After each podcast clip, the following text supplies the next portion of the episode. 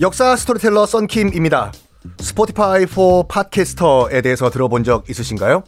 팟캐스트를 가장 쉽고 빠르게 만들 수 있는 플랫폼입니다. 여러분도 저처럼 팟캐스트를 만드실 수 있습니다. 어렵지 않아요. 설명드릴게요. Spotify for Podcasters에서는 핸드폰이나 컴퓨터로 바로 팟캐스트를 녹음할 수 있는 제작 툴을 제공합니다. 배경음악, 전환 효과음, 그리고 자동으로 음질을 향상시키는 기능 등등 한 곳에서 녹음부터 편집까지 팟캐스트를 빠르고 쉽게 만들 수 있습니다. 이렇게 만든 여러분의 팟캐스트는 Spotify for Podcasters를 통해서 애플 팟캐스트, 구글 팟캐스트 등 여러 다른 플랫폼에도 한 번에 배포하고 한 곳에서 관리할 수가 있습니다. 여러분이 팟캐스트를 만들기 위해 필요한 모든 것들을 한 곳에서 모두 무료로 제공합니다. Spotify for Podcasters 앱을 다운로드 받고 지금 바로 시작해 보세요. 네, 여러분 안녕하십니까. 역사 스토리텔러 썬킴 인사 드리겠습니다. 자, 일본 국립도서관 공문서관에 보관되어 있는 일본 정부가 인정했던 울릉도는 어 조선 땅이다. 그 문서 공개를 안 하고 있어요. 어? 그 울릉도가 아니라 솔직히 문제는 독도 아닙니까? 독도 곧 나와요. 잠깐만 기다리십시오. 자, 이 모든 게 확실하게 정리되는 거는 솔직하게 당시 영의정이었던 남구만 선생님 덕분이에요. 여기에 그러니까 일본 정부가 인정을 했는데 대마 도주가 격분합니다. 이런 얘기를 해요. 울릉도를 조선에게 넘겨주면 우리 대마도 주민들은 어디 가서 업하고 어디 가서 노략질을 한다 됐을까? 그럼 그럼 어떻게 어떡하라고? 일본 정부가 인정을 했는데.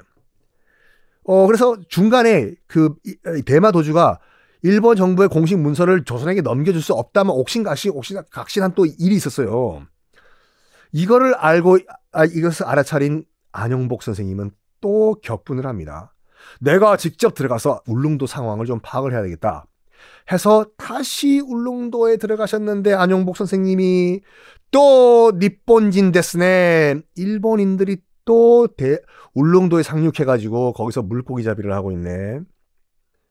안영복 선생 격분하십니다. 야! 너희들! 이제는 안용복 선생님이 데리고 들어가신 조선인들의 머릿수가 더 많았어요. 격투기를 벌이는데 이번엔 우리가 이겼어. 일본인이 싹싹싹 손을 빌면서 빌어요. 아스미마생 고메나사이 고메나사이 와다시다치가 우리가 여기가 울릉도가 송도인 줄 착각했다라고 얘기를 해요. 송도는 어 일본인들이 당시 독도를 부르던 그런 이름이었습니다. 그, 그러니까 당시 송도는 일본인들이 부르던, 부르던 독도였거든요. 여기에 안영복 선생님이 더 격분해요. 뭐? 송도가 너희 일본 땅인 줄 알고 여기 울릉도에 올라왔다고? 야, 임마!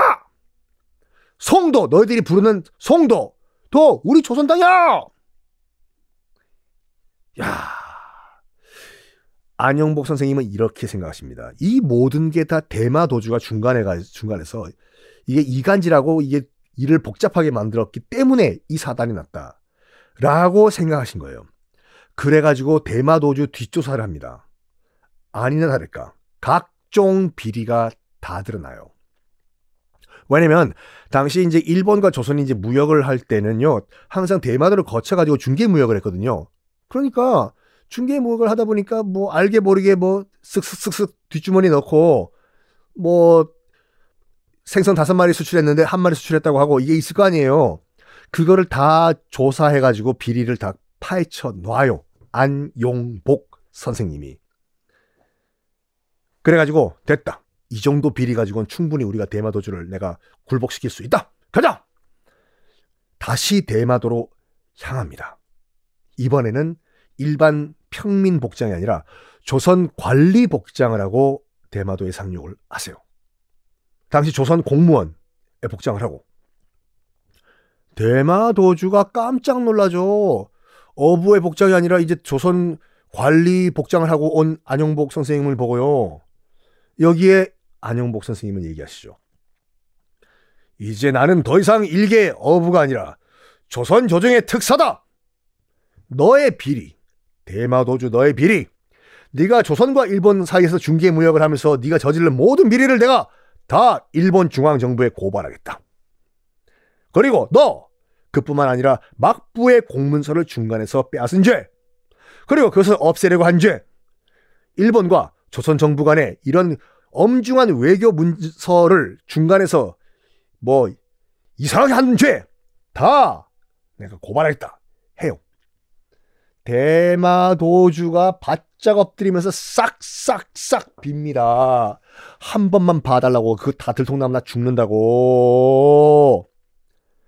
여기에 안용복 선생님이 다시 한번 대마도주한테 묻습니다. 울릉도와 독도는 누구 땅인가? 대마도주가 그때 자기 입으로 얘기해요. 울릉도와 독도는 그러니까 자기들 말로는 죽 도와 송도는 했다가 안용복 선생님이 고함을 쳤다고 하죠. 마! 죽도? 송도? 아, 스미마생! 울릉도와 독도는 조선 땅입니다. 안용복 선생님은 대바주 도주한테 이런 말 합니다. 됐다. 그거를 다시 일본 정부에 가서 다시 공문서 받아오라고. 대마도주는 가서 받아와야 돼요. 안 그러면 자기 죽어요, 이거. 그래서 다시 가가지고 일본 공문서를 받아옵니다.